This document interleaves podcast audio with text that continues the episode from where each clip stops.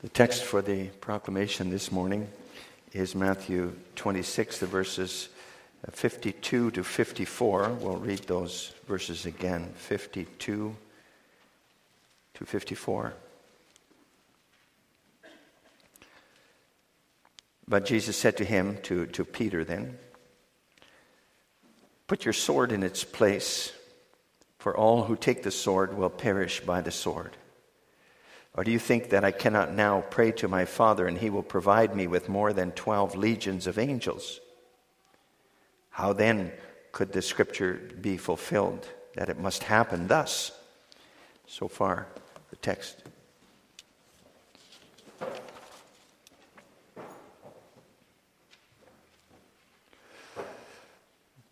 Beloved people of God, this May the world's going to remember that it was 70 years since the end of the Second World War.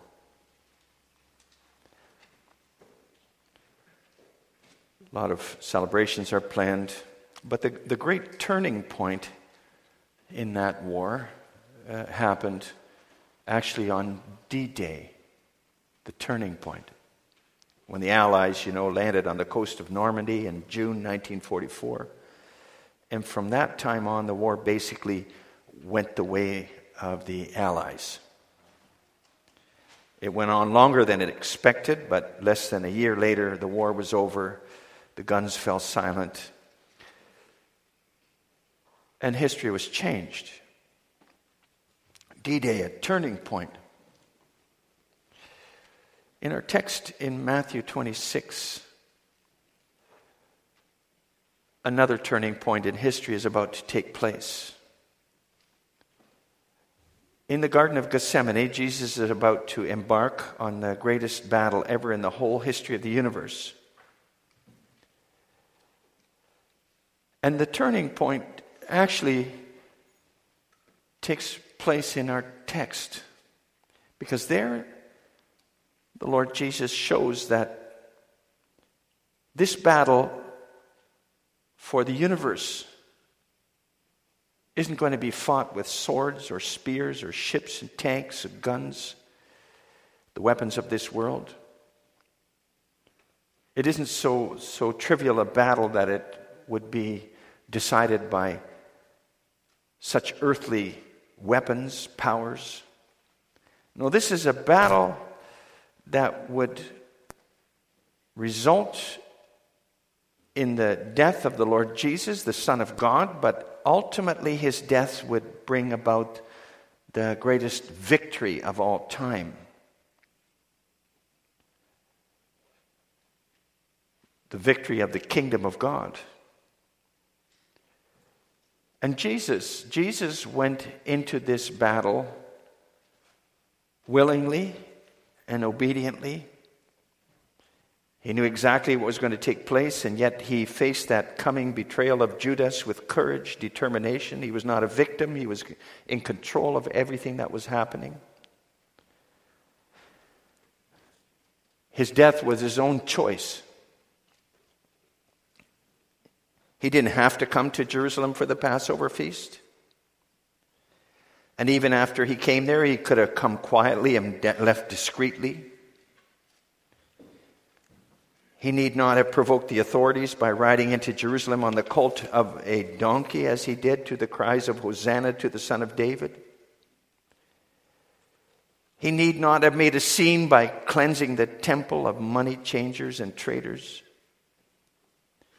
He need not have admonished the leaders of the people by telling parables about the end of God's patience with Israel. And even there in the Garden of Gethsemane, he knew what would happen there, and he didn't have to go there. And even after he had gone there, he could have gone quietly into the night and unobtrusively left Jerusalem for safety among friends somewhere else. Indeed, as, as we read in our text, he even could have called down 12 legions of angels at any moment to simply blast all his enemies away with heavenly power. He didn't do any of those things.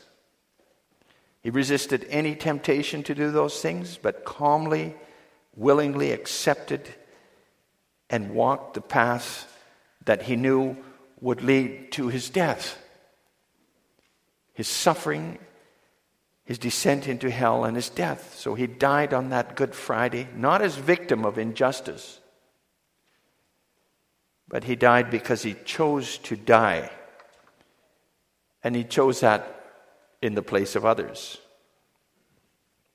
Well, in that context, Jesus wouldn't allow Peter to spoil everything by doing something foolish. When those men sent by the chief priests and the elders of the people stepped forward and laid hands on Jesus, one of those with Jesus, we're told in verse 51, drew his sword and struck the servant of the high priest and cut off his ear. All four gospels relate this, so it must be important for us to note too then John tells us that the disciple who drew the sword was Peter. And he tells us that the servant whose ear was cut off was, was named Malchus. And Luke tells us in, the, in his gospel that Jesus healed this man's ear. Peter probably wanted to slice the man's head in half, but, he, but the man dodged, and Peter's aim wasn't that great, so he only managed to slice his ear off. If you think about it, Peter was actually kind of brave, wasn't he? There he was. Uh, he was willing to take on a whole crowd of men with clubs and swords all by himself to protect his master. Maybe he just lost it for a moment, hey, and the, the emotion of the moment. In any case, he struck out, but Jesus told him to put his sword away, and he healed Malchus's ear and Jesus calmly faced the injustice and the suffering and the hellish agony and the God forsakenness he knew was coming to him. And he faced it alone because all the disciples scattered. And Peter also took off because he didn't know what to do. But the point of our text for this morning is that Jesus gave Peter three reasons to put away his sword. Three reasons why drawing his sword was not the way forward. And that's our theme. Three reasons Jesus gives Peter to put his sword away.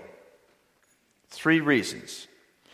And those three reasons are as follows in our text. You can follow them in the text. This battle cannot be fought with worldly weapons. That's the first one. And the second, don't think God is not in charge. That's number two. And thirdly, realize that the scriptures will be fulfilled. So, first of all, the Lord Jesus, the first reason the, the Lord Jesus gives is, is this battle cannot be and will not be fought with worldly weapons. After uh, Peter swung his sword around, struck the servant's ear. Jesus said to him in the text, Put your sword in its place, for all who take the sword will perish by the sword. Verse 52 then. Now, this saying is uh, kind of like a proverb, a sharp, brief statement of wisdom. And like all proverbs, it's not an absolute rule. There will always be situations where it doesn't apply, for instance, where there's legitimate use of the sword by the government to protect its citizens. Think of what it says, Romans 13, about God giving the government the sword to prevent murder. However, in Peter's immediate circumstances, this proverb makes a lot of sense, doesn't it? Verse 47 tells us Judas had arrived with a great multitude with swords and clubs sent by the chief priests and the elders of the people. Well, what could Peter do with one sword against that whole mob of people? What was he going to accomplish? Certainly, in those circumstances, it would be good for him to heed that proverb, because if he wanted to fend off that mob with his one sword, he'd in all probability uh, be killed by the sword himself. All who take the sword will die by the sword. Violence does not And that's the principle here. Violence does not bring about life itself, but can only take life. But there's more to Jesus' proverb than just that. There's a deeper lesson here. And that lesson, you could maybe summarize it whoever wishes to promote the kingdom of God and the life of that kingdom has to do that with spiritual means and not using the weapons of this world. And you know how that was tried at, many times in history. At the time of the Crusades, they went out with whole armies, with sword, with terrible effect. And look at how so many are trying to conquer the world for their religion today with weapons of war. For instance, ISIS in the Middle East, and Al Shabaab in Kenya. No, the, the kingdom of Christ is promoted not by taking up the sword, but by bringing the gospel of the cross. As the apostle writes, 2 Corinthians 10 3 and 4, the apostle Paul writes, For though we walk in the flesh, we do not wage war according to the flesh. For the weapons of our warfare are not carnal, but mighty in God for pulling down strongholds, casting down arguments, and every high thing that exalts itself against the knowledge of God, bringing every thought into captivity to the obedience of Christ. So it's the gospel that has to conquer in the kingdom of God. Not control, not force. And you can think of the, what the apostle writes in Ephesians 6 we do not wrestle against flesh and blood, but against principalities, against powers, the rulers of the darkness of this age, spiritual hosts of wickedness in the heavenly places. Against them you take up the sword of the word, he says, the armor of God. So, congregation, Jesus was speaking of waging spiritual war. He himself was going to win the battle over Satan and his dominion, not by exerting violence and force and control, but by giving his life on the cross. And that's how there's victory for the kingdom of heaven. By Christ giving himself up for sin, dying for others. And that gives us the picture of how to wage spiritual war as citizens of Christ's kingdom, not wielding physical power, a physical sword, but the sword of the word, abiding in that word ourselves and holding out that word, that gospel of salvation to others. And that's, that's a battle that has to be waged not by killing others, but by dying yourself. Dying to sin rather than maintaining life as it is by nature. It means taking up your own cross daily and following Christ. It means choosing to be wronged rather than standing on our rights it means loving your enemies rather than hating them. It means dying rather than fighting. That's how the Lord Jesus wants his followers to wage war, not by killing others with the sword, but by dying to sin ourselves. Even if that means giving up our physical life. Do we follow our Savior in this congregation? It's not easy to fight that battle, is it? It's a lot easier to fight the physical battle, to take up the weapons of this world. It's not easy to, to deny yourself, to die yourself. By nature, we like to stand on our rights, assert ourselves. By nature, we don't like to turn the other cheek. By nature, we don't want to walk that extra mile with our brother or sister. By nature, we don't like to forgive as we have been forgiven. But that's the battle our Lord directs us to fight in our text rather than taking up the means that this world uses to assert itself and ensure itself of, of its own life. No, the way of the kingdom of Christ is different from the way the things work in this world. As Jesus also said, For who desires to save his life will lose it. But whoever loses his life for my sake will find it. So, the first reason Jesus told Peter to put away his sword is that the battle for his kingdom isn't going to be fought with worldly weapons, but spiritual ones. And that brings us to the second reason Jesus gave Peter to put away his sword. Don't think that God is not in charge. In verse 53, the Lord Jesus says, Or do you think that I could not, cannot now pray to my Father, and he will give, provide me with more than 12 legions of angels? You know that a, a Roman legion at the time was 6,000 men.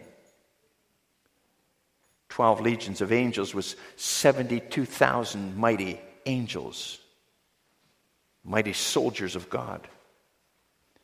12 legions, one for each, one each for Jesus and the 11 disciples there with him. Imagine 72,000 angels surrounding Jesus and the 11 there in the Garden of Gethsemane. What could that, that mob there do? That little mob that had pulled out, that had drawn out against them. And Jesus just had to say the word and they'd be there instantly. In that context, Peter should realize his sword was totally unnecessary, right? Put that sword away, Peter. Don't think that my Father in heaven is somehow standing by, watching helplessly, wringing his hands, wondering how all this is going to turn out. What's going to happen to his son? No. Peter, don't ever think that God is not in charge, but he has totally everything in his control. That's what the Lord Jesus was telling Peter and tells us through Peter here. Jesus wasn't going to use the weapons of this world to fight the battle he was facing at that moment. He was going to deny himself completely, accept the injustice, accept everything that was coming, even to hell and to death on the cross. He wasn't going to use worldly means to avoid his task to bring salvation for his own, to establish his kingdom, even though he could have so easily. Just breathe the word. He wasn't going to use supernatural means to avoid his God given task. That supernatural help was certainly available 12 legions of angels. But if Jesus made use of that supernatural help at that time to deal with that injustice and to avoid what was about to come over him, it would mean the collapse of his kingdom. It would mean no salvation for his people forever. In fact, as someone has said, the whole universe would cave in on itself. And Jesus didn't want that. That's not why he came.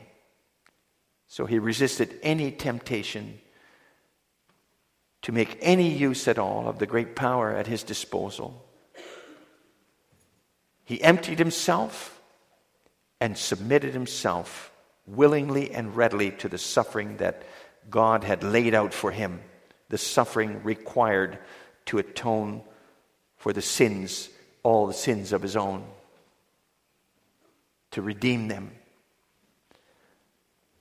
Jesus came and willingly submitted himself as he did, as he said himself said beforehand, to give his life as ransom for many. So Peter didn't need to think that God had lost control of the situation and was therefore up to, to him to step in and make up for God's powerlessness somehow. No, the death of Jesus Christ was God's plan and purpose. And Jesus was obedient to that plan and purpose. In Jesus' arrest, God's purpose was not arrested. No, his purpose was to save sinners through the death of, through his own death, and he wanted to stick to that purpose. And just think about how it, how it turned out in the end. That angry mob that had taken up the sword against Jesus experienced the truth of Jesus saying that all who would take the sword would die by the sword. Because just 40 years later, those sword and club wielding Jews saw, watched helplessly the total destruction of Jerusalem at the hands of the Romans. And if they were still living themselves at that time, saw the death of a million of their countrymen. But the man who refused to fight with the sword, the man Jesus Christ, who is also God, who died on the cross, rose victorious, and the gospel of his death and resurrection has gone out through the world, and millions and millions of people have come to real life through that gospel. 2,000 years later, Jesus Christ is still gathering and building his church and kingdom by the power of his Spirit working through that gospel. So, congregation, Peter should have realized at that time that God was in control of everything, that taking everything that was happening there with Jesus. Jesus could have called legions of angels to destroy those who had come out against him at the time, but he didn't. He resisted for us. He stuck to God's plan for our salvation. And, and the lesson for us is that because of Christ, God works everything too, so that for us, so that not a hair can fall from the heads of those he died for without the will of God the Father. And indeed, all things must work together for their salvation. All things must work together for our salvation. All things. Not some, all. Often, you know, we wonder about that, right? How can this contribute to my good, to my progress, to my salvation? And you know, if we question that a lot, then the temptation is for us to try to manipulate things in worldly ways so they turn out for our benefit. But then we forget God's purpose for us in Christ to have all things work together for our salvation. And as people who belong to Christ, we simply, simply need to do our task and calling in obedience to God's will, and then also trust that our Father in Christ will work everything for our good, for our salvation in the end. We just need to obey and leave the rest in his hands. So Jesus teaches that his kingdom comes not by worldly weapons, and that we should remember that God is always in charge. And then we come to the last reason Jesus gave for telling Peter to put away that sword. Realize that the scriptures will be fulfilled. Jesus said to Peter, verse 54, how then could the scriptures be fulfilled that it must happen thus, this way? He even repeats this to those men who had been sent by the leaders of the Jews to arrest him in verse 56 later on. He says, But he says to them, But all this was done that the scriptures of the prophets might be fulfilled. If the Lord Jesus had somehow given Peter superhuman power so he could handle that crowd by himself, like Samson had done to the Philistines centuries before, or if he had called those 12 legions of angels to destroy that mob, then what the scriptures said about him would not have been fulfilled. And those scriptures were all about the promise of his coming and about the work of salvation he would accomplish for his people. And for centuries, thousands of years, in fact, God had given people hope through those promises in Scripture and those prophecies. If Jesus used the power available to him, those scriptures would not be fulfilled. But he wanted them to be fulfilled. Everything written in the scriptures. And that is because all of those Old Testament scriptures were about him. It was all about him. You know, think of the obvious Old Testament prophecies fulfilled even in this short incident in Gethsemane when they came to arrest Jesus. Think about the scriptures fulfilled there. The fact that Judas turned traitor fulfilled Psalm 41, verse 9.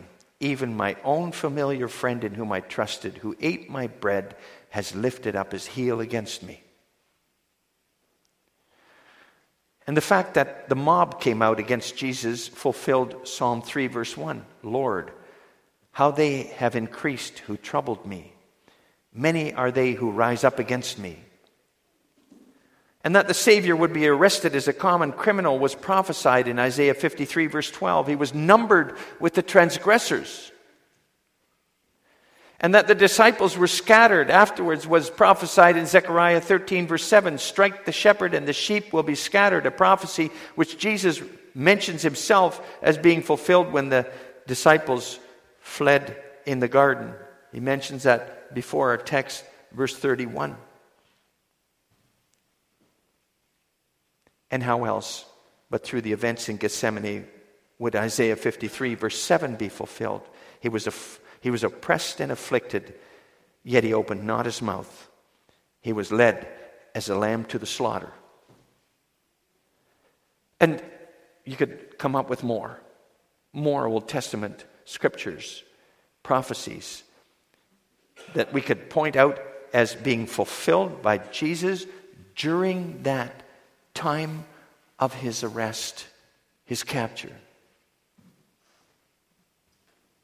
The scriptures prophesied Christ's work, totally everything he would do for salvation. That was laid out in the scriptures right from the beginning of time already. Everything happened as the scriptures said they would, even when it didn't seem how, it didn't seem that it was possible for it to happen that way.